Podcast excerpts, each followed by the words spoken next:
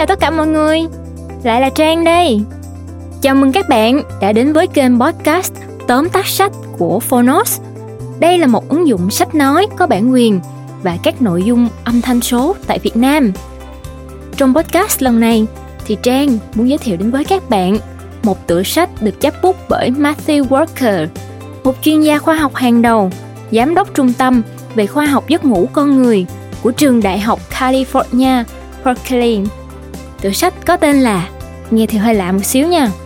Đó là sao chúng ta lại ngủ? Thiệt luôn, lần đầu nghe tên sách, Trang cứ tưởng là mình đã nghe sót hay là nhầm chữ nào không á. Đây là cuốn sách đầu tiên của Matthew Walker được giới thiệu tới công chúng sau hơn 20 năm nghiên cứu về giấc ngủ. Nghe tựa đề thì lạ là vậy thôi, nhưng quyển sách rất là cuốn đó nha. Tựa sách lý giải rất hay và cặn kẽ về những vấn đề xoay quanh giấc ngủ. Từ việc chỉ cần ngủ ít hơn 5 tiếng đồng hồ thì tế bào miễn dịch natural killer chuyên đối phó với tế bào ung thư trong cơ thể của chúng ta sẽ giảm đi 70%.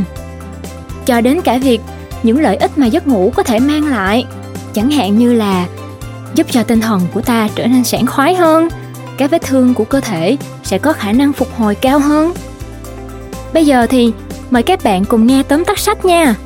Nghe để hiểu rằng giấc ngủ quan trọng đến chừng nào và bạn nhất định phải trân quý giấc ngủ của mình hôm nay, nhiều hơn hôm qua đó.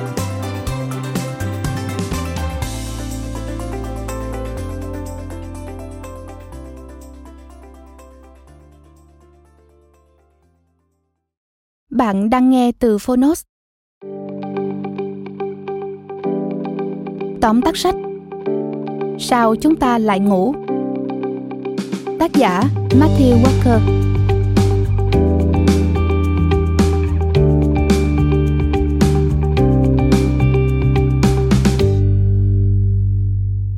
Là con người, chúng ta dành khoảng 1 phần 3 cuộc đời để ngủ. Nếu sống 75 năm, ta sẽ dành 25 năm để ngủ.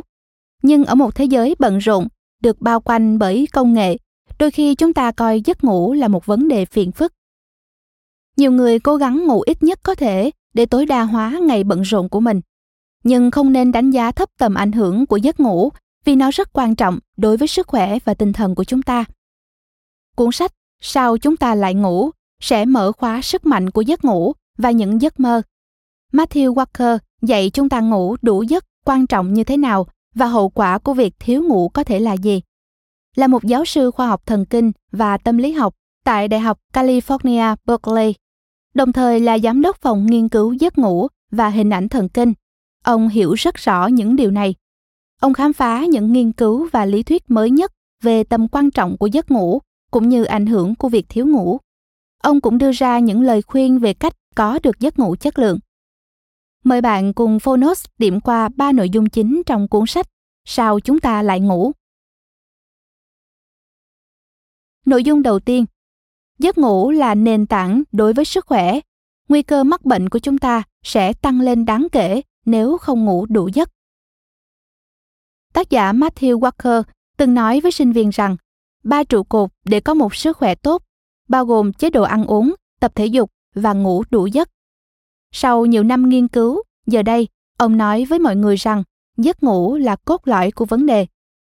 Chúng ta đều biết bệnh tim là một vấn đề lớn trên toàn thế giới. Chi phí cho vấn đề ngày càng phổ biến này là một gánh nặng đối với các hệ thống chăm sóc sức khỏe. Nhưng Walker nhấn mạnh rằng nếu mọi người ngủ nhiều hơn, căn bệnh này sẽ không lan rộng.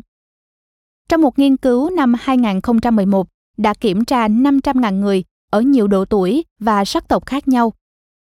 Các nhà nghiên cứu phát hiện rằng thiếu ngủ làm tăng nguy cơ mắc hoặc tử vong vì bệnh tim lên 45%. Một nghiên cứu khác xem xét nam giới Nhật Bản trong 14 năm cho thấy những người lao động ngủ ít hơn 6 tiếng mỗi đêm có nguy cơ bị ngừng tim cao hơn 500%. Ngay cả khi các nhà nghiên cứu xem xét các yếu tố góp phần gây ra các vấn đề tim mạch như béo phì hoặc hút thuốc, thì thiếu ngủ vẫn là một nguyên nhân có tác động lớn. Tại sao lại có kết luận này?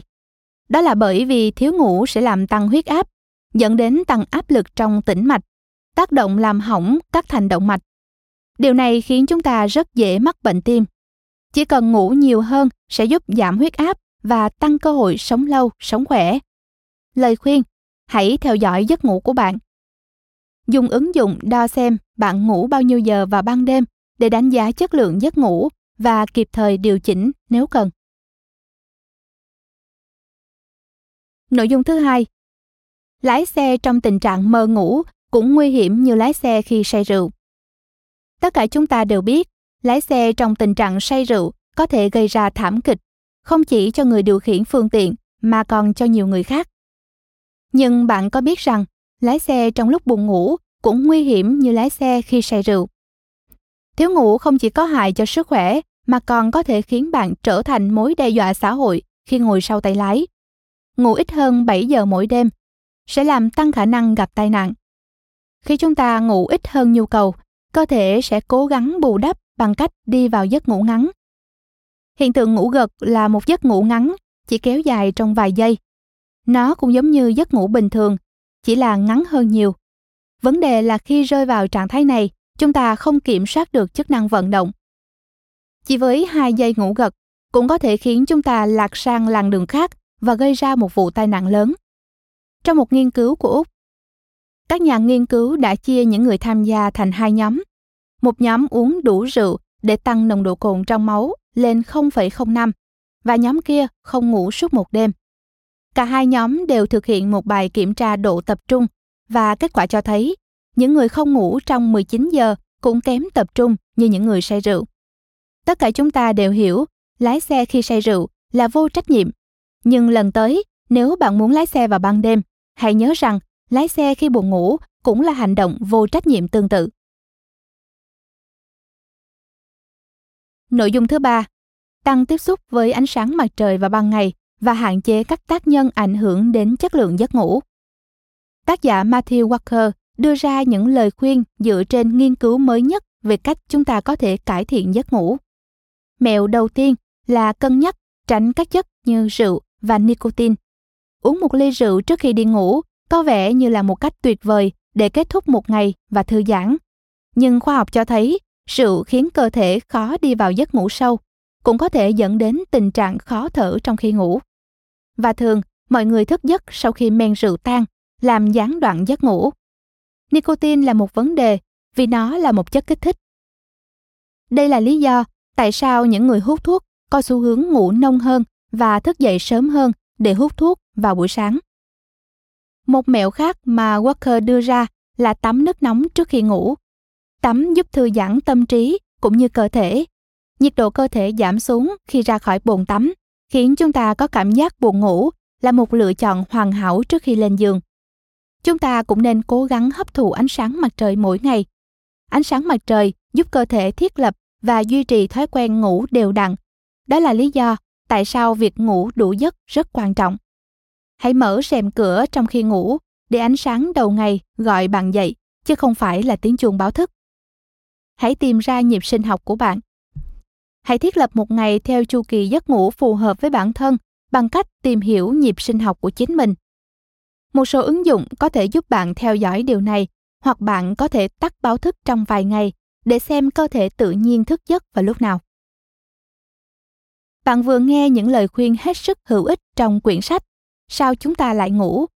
Matthew Walker đã viết, khoảnh khắc tuyệt vời nhất giữa tuyệt vọng và hy vọng là một đêm ngon giấc. Có phải vì vậy mà ta luôn động viên những người đang khó khăn hay đau khổ chợp mắt một chút không? Dẫu thế nào thì mặt trời cũng sẽ lên và soi rọi con đường phía trước. Thiếu ngủ thật sự có thể gây hại lâu dài cho bản thân và thậm chí cho xã hội nhiều hơn bạn nghĩ.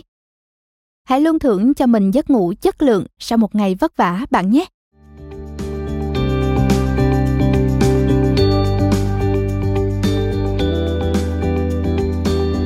Cảm ơn bạn đã lắng nghe tóm tắt sách trên ứng dụng Phonos.